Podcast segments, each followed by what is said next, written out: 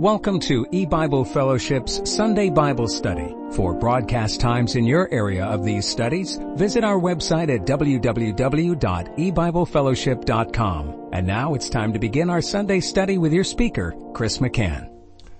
Good afternoon and welcome to E-Bible Fellowship's Sunday afternoon Bible study. Today we're continuing to take a look at the question, why October 7th, 2015 is the likely end of the world. And this is study number five in that series. Now, so far, we've learned the following information. October 7th, 2015 is 10,000 days since God began judgment on the house of God, the, the churches of the world, the corporate church, back on May 21 in 1988.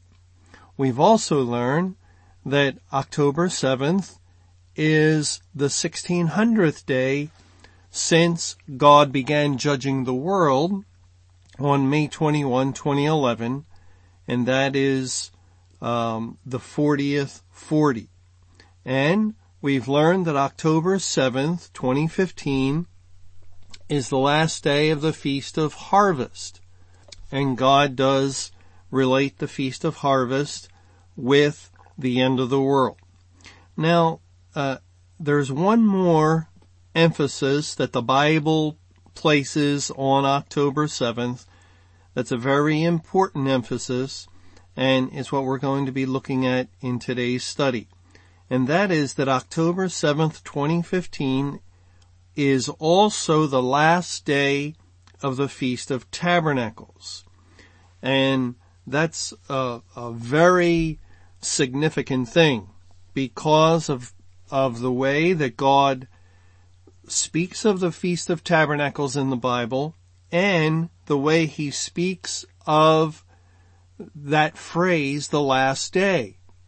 Uh, well, let's learn what the Bible has to say a little bit about the Feast of Tabernacles and then we'll look at the language of the last day and see how they come together as God brings the Feast of Tabernacles together with the language in the Bible concerning the last day of the resurrection and the last day of judgment.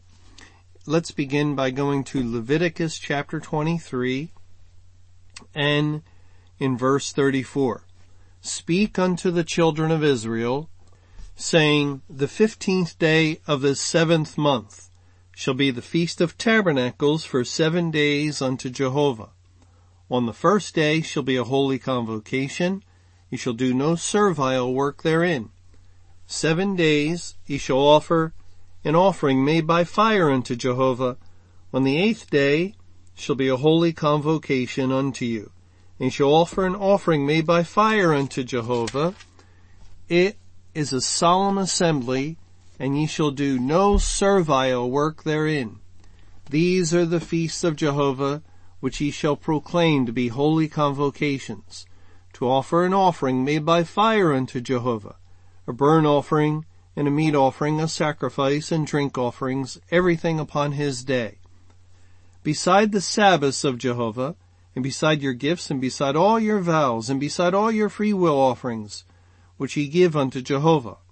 Also, in the fifteenth day of the seventh month, when ye have gathered in the fruit of the land, ye shall keep a feast unto Jehovah seven days. On the first day shall be a Sabbath, and on the eighth day shall be a Sabbath.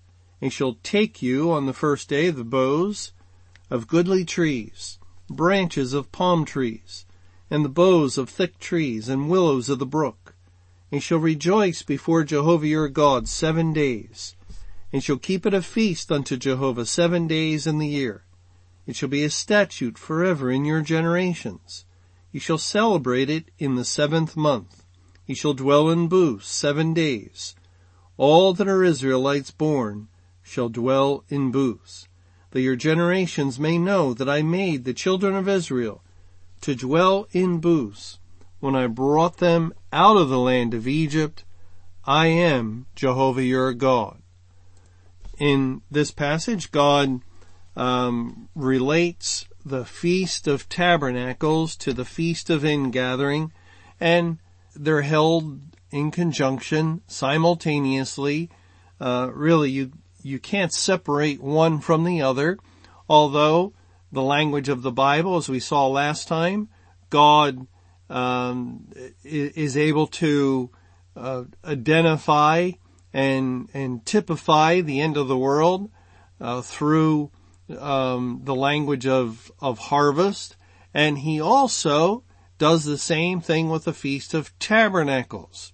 And uh, both were to be held on the 15th day of the seventh Hebrew month.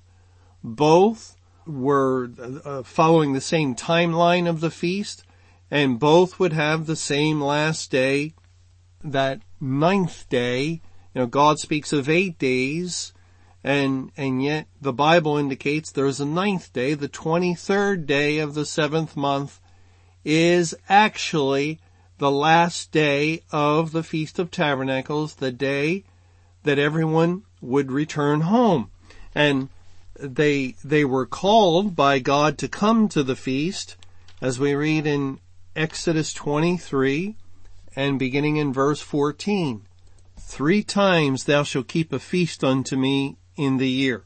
Now the Lord selected three main feasts. Passover, also called uh, Feast of Unleavened Bread, Pentecost or First Fruits, and Tabernacles or Ingathering. Again, um, held together.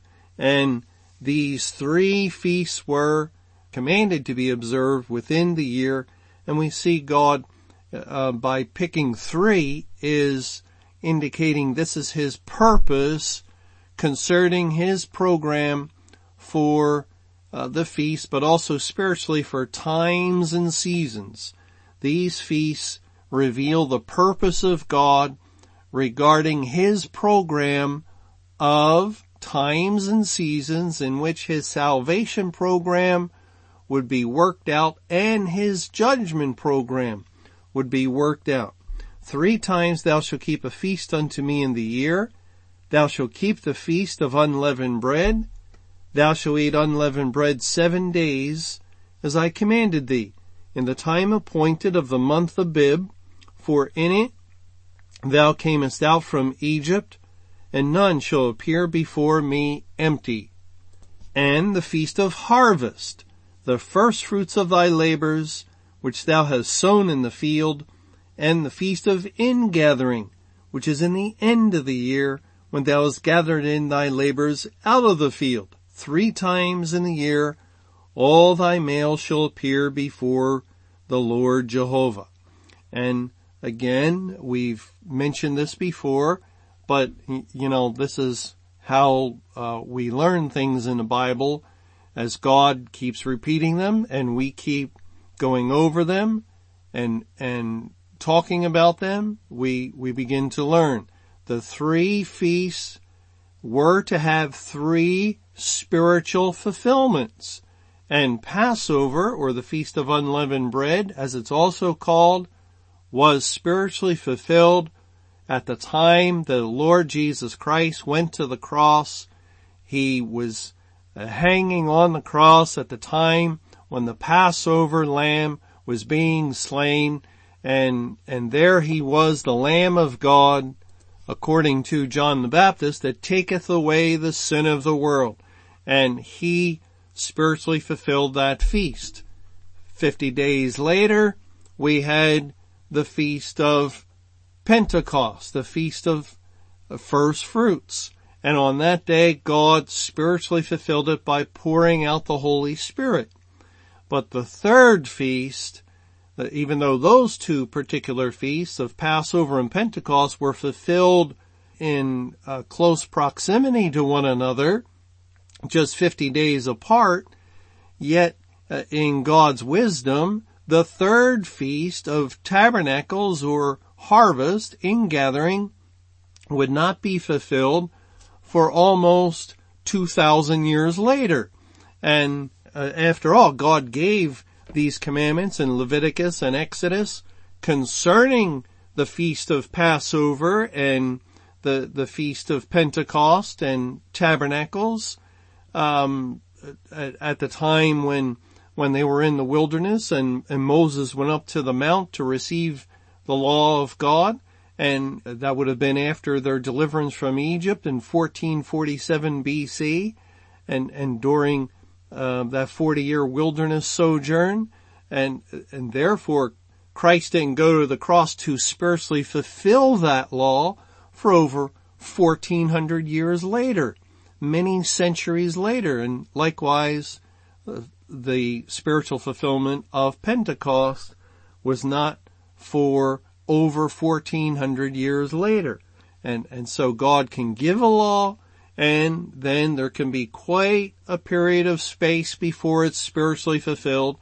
And in God's um, timetable, it would not be until the time of the end that the third and final feast, tabernacles uh, slash ingathering would be fulfilled at the end of the world. And, and so here God is indicating three times in a year. And notice here in Exodus 23, the feast of um, ingathering is mentioned, and we don't read tabernacles, but if we go over to Deuteronomy chapter 16, it says, in beginning in verse 13, thou shalt observe the feast of tabernacles seven days after that thou hast gathered in thy corn and thy wine.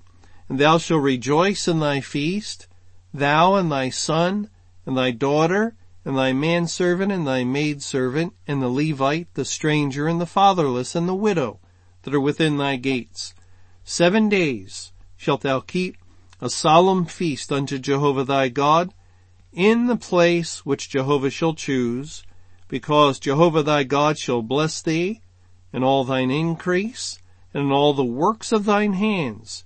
Therefore thou shalt surely rejoice Three times in a year shall all thy males appear before Jehovah thy God in the place which he shall choose, in the feast of unleavened bread, and in the feast of weeks, and in the feast of tabernacles, and they shall not appear before Jehovah empty.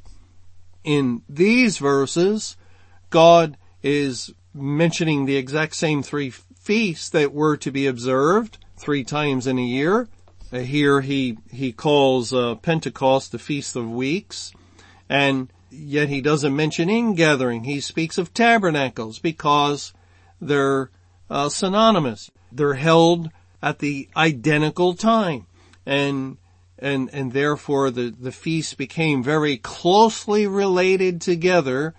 Uh, you could, if you wanted to emphasize the harvest, you could speak of the Feast of Harvest, the final Feast of Ingathering. Or if you wanted to emphasize tabernacles, you could Feast of Tabernacles. But both began on the 15th day and so they were, they were linked together by the calendar. They were linked together in God's uh, timetable and and that's why there's this closeness of the language um, when we read about tabernacles or the feast of ingathering. Now we, we know as we uh, were discussing in our last study that the Bible ties harvest with the end of the world. We have looked at Matthew 13 verse 39. The harvest is the end of the world. That statement several times. And the Bible also ties the last day of the Feast of Tabernacles uh, uh, that language to the end of the world. It, it ties it um, together uh, through the phrase last day. Let's go over to Nehemiah, Nehemiah chapter 8. Nehemiah 8, beginning in verse 14. And they found written in the law which Jehovah had commanded by Moses that the children of Israel should dwell in booths in the feast of the seventh month, that they should publish and proclaim in all their cities and in Jerusalem, saying, Go forth unto the mount and fetch olive branches and pine branches and myrtle branches and palm trees and branches of thick trees to make booths as it is written. So the people went forth and brought them and made themselves booths, everyone upon the roof of his house and in their courts and in the courts of the house of God and in the street of the water gate and in the street of the gate of Ephraim and all the congregation of them that were come again out of the captivity made booths. Now I, I just want to stop there for a second because remember the Feast of Tabernacles is a feast that commemorates the coming out of Egypt. It's a feast really that identifies with tremendous deliverance as all Israel, every Jew was um, delivered from the land of Egypt, from bondage and and from being um, enslaved to uh, to Pharaoh and the Egyptians. And then when Israel came out of Egypt and wandered in the wilderness for 40 years, of course they didn't have any houses. They didn't, they didn't, um, build any villages or, or any huts uh, to, to live in because they never knew when they would move. They, they were subject to the will of God and, and God, uh, determined their movements by his cloud. Uh, the cloud would reside upon a place and the tabernacle, um, in which the ark, uh, was kept would, would uh, remain. And so all Israel stayed at that particular place until the cloud moved and the cloud might move the next day or it might move a year from that point. And Israel did not know when the cloud would move. And once the cloud moved they had to follow. And and, and that meant they could not um, have any permanent dwelling or or even know well we're going to be here for 6 months so let's let's build some more solid structures. They they could not do that uh, because they might move the next day. And, and therefore they had temporary dwellings. And, and it would be things they would pick up in the wilderness and, and they, they dwelt in booths.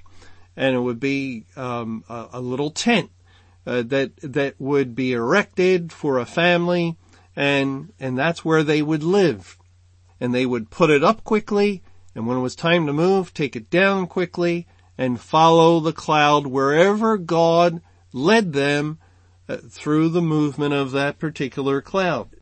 Yet here in Nehemiah, it mentions the congregation, it, uh, it, let me read verse 17 again. And all the congregation of them that were come again out of the captivity made booths and sat under the booths for since the days of Jeshua or Joshua the son of Nun unto that day had not the children of Israel done so and there was very great, great gladness. Here God is saying that since the wilderness sojourn, the days of Joshua, the son of Nun, until this time when these people had come out of the captivity and they came out of which captivity? The captivity in Babylon. They, they were delivered out of the land of the north and, and, and now uh, they had returned to uh, Judah. But spiritually, it's the same picture. Coming out of Egypt is spiritually the same as coming out of Babylonian captivity. It points to God delivering His people to saving his elect. Now, the Bible brings the two together in the book of Isaiah, in Isaiah chapter 48, verse 20 and following, Go ye forth of Babylon, flee ye from the Chaldeans, with a voice of singing, declare ye, Tell this, utter it even to the end of the earth. Say ye, Jehovah has redeemed his servant Jacob, and they thirsted not when he led them through the deserts. He caused the waters to flow out of the rock for them. He clave the rock also, and the waters gushed out. Well, see what God did there? He said, go forth of Babylon, f- flee from the Chaldeans, and, and then he mentioned redeeming his servant Jacob, and uh, immediately he started talking of of uh, the Jews' experience in the wilderness of coming out of Egypt that they thirsted not when they were led through the desert. How can God write that way? No wonder the Bible is such a confusing book to the natural man and and, and to the uh, unregenerate mind. They they don't understand how God wrote the Bible. There there's actually tremendous consistency from verse 20 to verse 21 here uh, in Isaiah 48. When we look at it spiritually and we understand Babylon represents the kingdom of Satan ruled over by the king of Babylon, Satan. Egypt represents the king of Satan ruled over uh, by, yes, Egypt represents the kingdom of Satan ruled over by Pharaoh, a type of Satan. They're, they're a very similar picture and coming out of Egypt is akin to coming out of Babylon.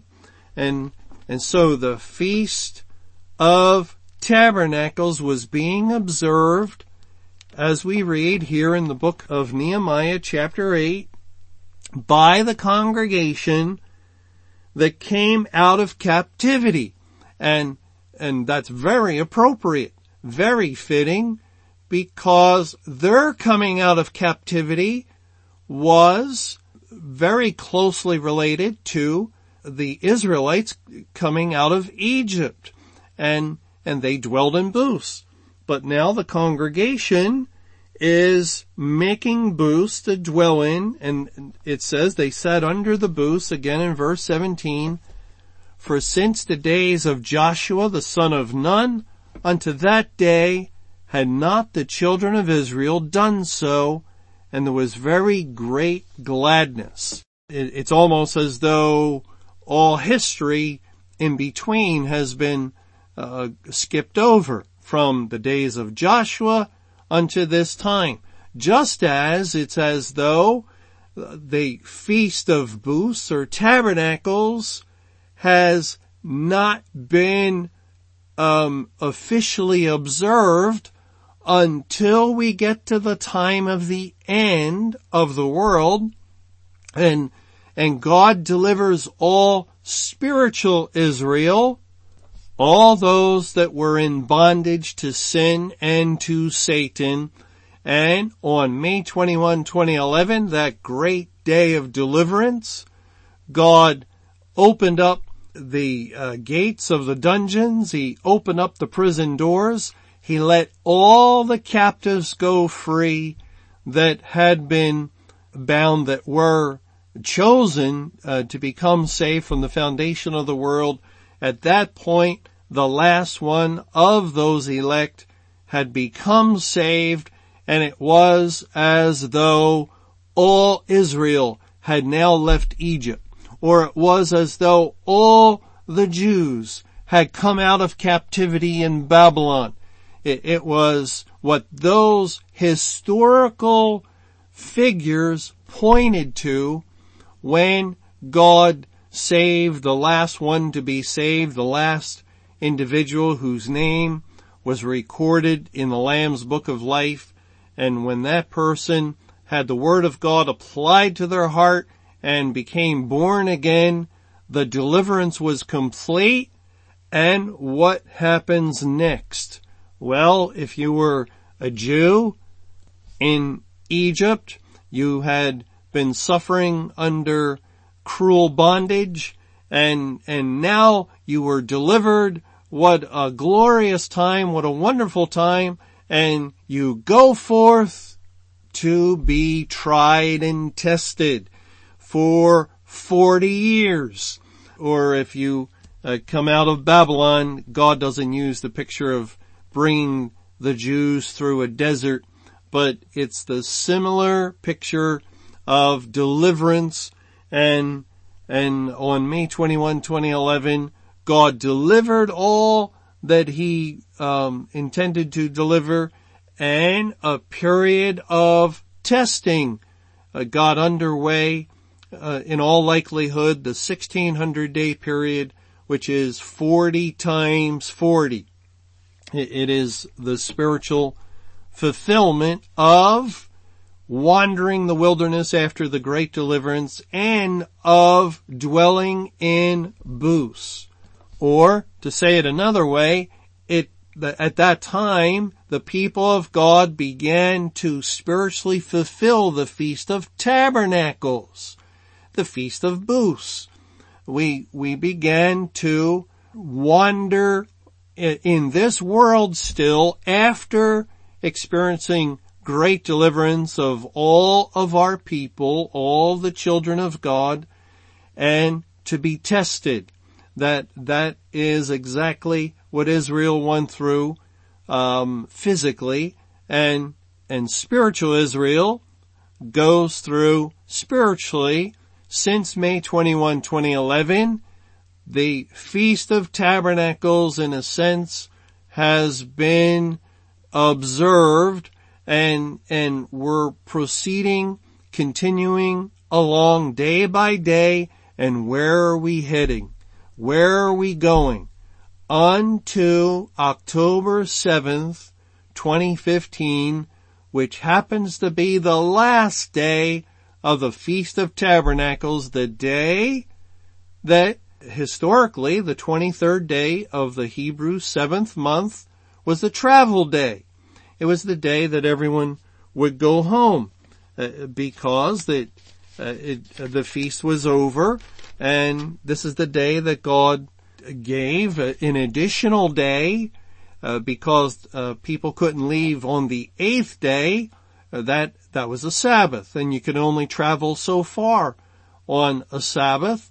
Uh, there there was a a thing that God calls a Sabbath day's journey, which was not a very long way.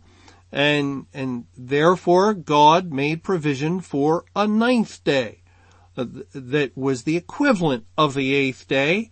And on that day, the 23rd day of the seventh month, people would go home.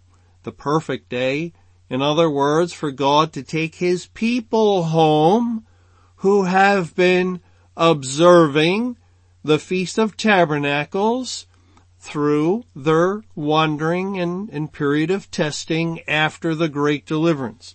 But let's finish reading here in Nehemiah chapter 8 in verse 18. It says, also day by day, from the first day unto the last day, he read in the book of the law of God, and they kept the feast seven days, and on the eighth day was a solemn assembly according unto the manner. And, and there God just happens to mention the last day in connection with the Feast of Tabernacles from the first day until the last day. And you, just gloss over it and, and when reading, don't think too much of it. First day, the last day, of course, it's a seven day feast. There's an eighth day. Alright, we know there's uh, a ninth day equivalent to the eighth day, the travel day. And we know that, by the way, from um, the dedication of the house of God that Solomon did uh, at the time of the Feast of Tabernacles, and uh, it it mentions in Chronicles and and in Kings um, a 23rd day, and and when you count out the days and just just uh, do this little exercise, get a piece of paper and a pencil and write 15, 16, 17 on, through 23. And then above it, write one, two, three, and start 15 would be one. And by the time you get to 23, that'll be number nine. And, and therefore it, there was a ninth day. And, and that is the day that October 7th is. It's that last day uh, that the Bible uh, considers it it to be the equivalent of the eighth day. Well, um, let me read it so people can can see that I'm not just saying it. In Second Chronicles chapter seven, it says in verse eight, also at the same time, Solomon kept the feast seven days, and all Israel with him, a very great congregation, from the entering in of Hamath unto the river of Egypt. And in the eighth day they made a solemn assembly, for they kept the dedication of the altar seven days and the feast seven days. And on the three and twentieth day of the seventh month, he sent the people away into their tents, glad and merry in heart for the goodness that Jehovah had showed unto David and to Solomon and to Israel his people. Now again, just jot down 15 to 23 and note number 1 through 9 and, and, you'll see the 23rd day is the ninth day. And notice they were sent away into their tents. And, and uh, it would make sense since all Israel had, the males had to come and they would bring their families mostly, had to come to observe the feast. Uh, it would actually uh, help solve the housing problem. There would be a shortage of rooms to build booths. And, and so they dwelled in tents also in observance of the feast. And, and that's what we, we read in Nehemiah 8. They were building booths in order to keep the feast of tabernacles. And that was from the first day to the last day. And that phrase last day is used again by God in relationship to the Feast of Tabernacles in the New Testament. In John chapter 7, uh, it says, first of all, beginning in verse 2, Now the Jews' Feast of Tabernacles was at hand. And, and then, um, verse 4, well, I'll, I'll, I'll just read from 2. Verse 3. His brethren therefore said unto him, Depart hence, and go into Judea, that thy disciples also may see the works that thou doest. For there is no man that doeth anything in secret, and he himself seeketh to be known openly. If thou do these things, show thyself to the world. For neither did his brethren believe in him. Then Jesus said unto them, My time is not yet come, but your time is we ready. The world cannot hate you, but me it hateth because I testify of it that the works thereof are evil. Go ye up unto this feast. I go not up yet unto this feast, for my time is not yet full come. Feast of Tabernacles is what is, is what is being discussed and Jesus it, mysteriously speaks of not yet going up to the feast because his time is not yet full come. And immediately after saying this, he goes to the feast. It doesn't seem to make any sense until we realize that he's referring to the spiritual fulfillment of the Feast of Tabernacles, that third major feasts. Remember, Passover was spiritually fulfilled at the cross.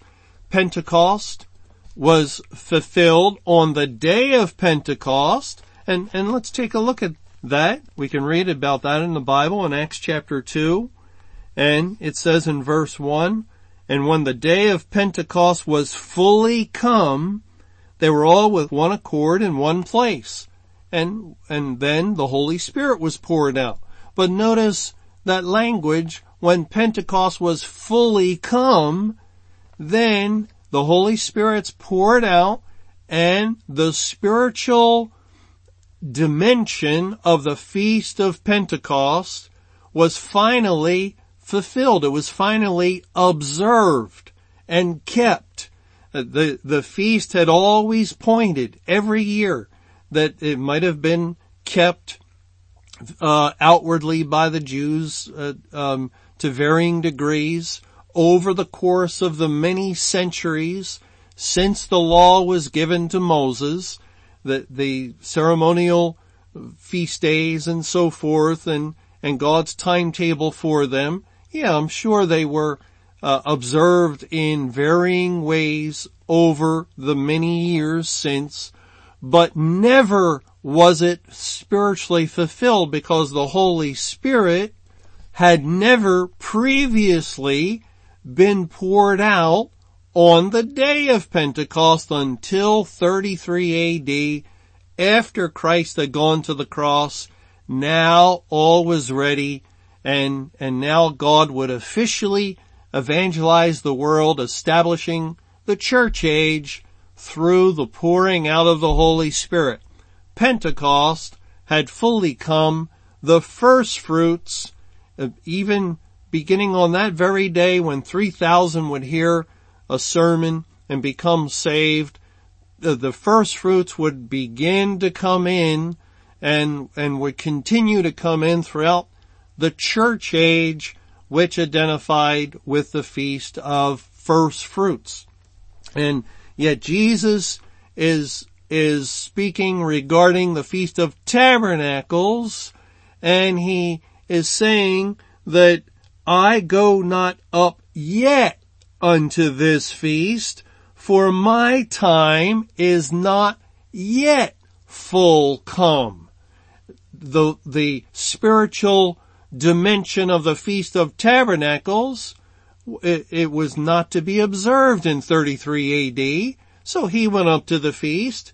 He, he wasn't saying something, uh, uh, off the wall. No, he was saying something very, um, uh, full of wisdom, with, with much understanding, he would go up to the Feast of Tabernacles physically, along with all the other Jews that were keeping the feast in 33 AD, but the Feast of Tabernacles was not spiritually fulfilled in that year, so his time had not yet fully come. This is a reference to the end of the world. This is a reference to God spiritually fulfilling the, the feast day when uh, his salvation program would be complete. He would shut the door of heaven and bring about judgment day. Judgment day, the whole prolonged period of time is an observance of the Feast of Tabernacles unto the last day. And and, and then Christ would fully come to observe the feast because he would come as the judge and he would come in his wrath to punish the inhabitants of the earth and to try uh, to test the faith of all of his people. Well, uh, also here in John chapter 7, it says in verse 37, in the last day that great day of the feast. Jesus stood and cried saying, if any man thirst, let him come unto me and drink. Now, if uh, here Christ is saying, uh, or, or identifying, uh, with the last day. There it is again. We found it in Nehemiah 8 from the first day until the last day. And now the same phrase, the last day, is used again in association with tabernacles and and that phrase does point to the end of the world and we'll we'll show that uh, as we go on but but here there are some people and they see this um, this declaration by Jesus if any man thirst let him come unto me and drink and they mistakenly think, well, it has to do with the sending forth of the gospel. You see, Christ wants people to become saved even to the end of the world. They, they correctly understand the last day is referring to the end. But no, no, it, it, this is a call to come and drink of living water that flows forevermore into eternity future. It, it's a phrase and, you know, um, we're, we're never to take some verses off and, and just go with our assumptions or to check out the words used, the language that's in the verse. If any man thirst, let him come unto me and drink. Well, uh, let's go to Revelation 21.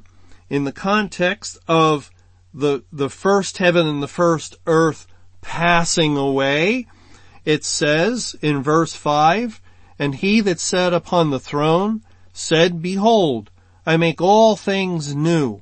And he said unto me, Write, for these words are true and faithful. And he said unto me, It is done. I am Alpha and Omega, the beginning and the end. I will give unto him that is athirst of the fountain of the water of life freely. Now, there it is. There it is. It's the end of the world. The world passes away. It's the time of the new heaven and new earth. And there is the Lord Jesus. Uh, it, it is done. I am Alpha, Omega, the beginning and the end. It's also said elsewhere, the first and the last. He is the last and it's the last day, the great day of the feast. And he is saying to his people, his heavy uh, or his burden and troubled and tried and afflicted people, the ones that have been um, staggering along ever since entering into this grievous period of chastisement, this grievous period of trial. And now Christ is comforting his people. Come unto me and drink and you will drink of the pure water of the word of God, of the gospel of God eternally forever and ever. What a, a perfect point what an outstanding point to uh, to make that kind of declaration for the people of God as they will now turn their attention to eternity future. And notice also it says in the last day, that great day of the feast. The great day in, in Zephaniah. Now I know that uh, day there is italicized, but uh, based on the first part of the statement, which does say last day, that would mean the last day is the great day, and the translators helped us with that. In Zephaniah chapter 1, God says in verse 15, the great day of Jehovah is near, it is near, and hasteth greatly, even the voice of the day of Jehovah. The mighty man shall cry there bitterly. That day is a day of wrath, a day of trouble and distress, a day of wasteness and desolation, a day of darkness and gloominess, a day of clouds and thick darkness, a day of the trumpet, an alarm against the fenced cities and against the high towers. The great day of Jehovah is the day of God's wrath in Revelation chapter 6, it says in verse 17, For the great day of his wrath is come, and who shall be able to stand? In the last day, that great day of the feast. It's the great day of Jehovah. It is the day of um, the furious anger of God as he punishes the world for their iniquity. But uh, let, let's move on. We, we don't have too much more time. And now we, we have God twice use the phrase the last day uh, regarding the Feast of Tabernacles. And we would think, considering it's the Bible, that uh, that particular phrase, the last day, would be uh, numerous. It, it, it would just be everywhere because God does warn about the end of the world very often in the Bible, but actually that phrase, the last day, is only found eight times in the whole Bible. It, it was, it, it's only found one time in the Old Testament, and that's in Nehemiah 8 verse 18 that we read, and seven times in the New Testament, once here in John 7 verse 37, and the other six times also in the Gospel of John. Let's um, turn back to John chapter 6, John 6, beginning in verse 39. And this is the Father's will which has sent me, that of all which he has given me, I should lose nothing, but should raise it up again at the last day. And this is the will of him that sent me, that everyone which seeth the Son and believeth on him may have everlasting life, and I will raise him up at the last day. And then down in verse 43, Jesus therefore answered and said unto them, Murmur not among yourselves. No man can come to me except the Father which has sent me draw him, and I will raise him up at the last day. And then uh, also go to verse 53. Then Jesus said unto them, Verily, verily, I say unto you, except ye eat the flesh of the Son of Man, and drink his blood, ye have no life in you. Whoso eateth my flesh and drinketh my blood hath eternal life. And I will raise him up at the last day. Four times in this one chapter, Jesus speaks of raising up at the last day. And, and this word raise, uh, has everything to do with the resurrection. Um, go to John chapter 11, John 11, and I'm sorry, let's go to 1 Thessalonians 4 first. 1 Thessalonians 4 and verse 14 says, For we believe that Jesus died and rose again. That's the same Greek word or translation of the same Greek word that's translated raise up. Jesus died and rose again. Even so them also which sleep in Jesus will God bring with him. And also in verse 16 of 1 Thessalonians 4, For the Lord himself shall descend from heaven with a shout, with the voice of the archangel, and with the trump of God, and the dead in Christ shall rise first, or raise up. They will raise up. It's, it's language of the resurrection. And uh, I know here, here you thought, uh, since this is Easter Sunday, that we weren't going to talk about the resurrection. We're just going to talk about October 7th, 2015 and the Feast of Tabernacles. Well, uh, look at that. The Bible leads us when we look at the Feast of Tabernacles, when we look especially at the last day of the Feast of Tabernacles, it leads us to the resurrection of the dead. I will raise him up at the last day. Not, uh, not once, not twice, not three times, four times Jesus said that in, in the space of just a few verses. I will raise him up at the last day. Now what point do you think he's trying to make? That he will most certainly resurrect his people. They will not die and, and stay in the ground. Their bodies will rise. They will come up. And, and that is what Martha was confident of in John chapter 11. Uh, she, she came to Jesus in verse 20, then Martha, as soon as she heard that Jesus was coming, went in and met him, but Mary sat still in the house. Then said Martha unto Jesus, Lord, if thou hadst been here, my brother had not died. But I know that even now, whatsoever thou wilt ask of God, God will give it thee. Jesus saith unto her, thy brother shall rise again. And that's the word raise up in John 6. I will raise him up. Thy brother shall raise up again. Martha saith unto him, I know that he shall rise again in the resurrection at the last day. And Jesus saith unto her, I am the resurrection and the life. He that believeth in me, though he were dead, yet shall he live. And whosoever liveth and believeth in me shall never die. Believest thou this?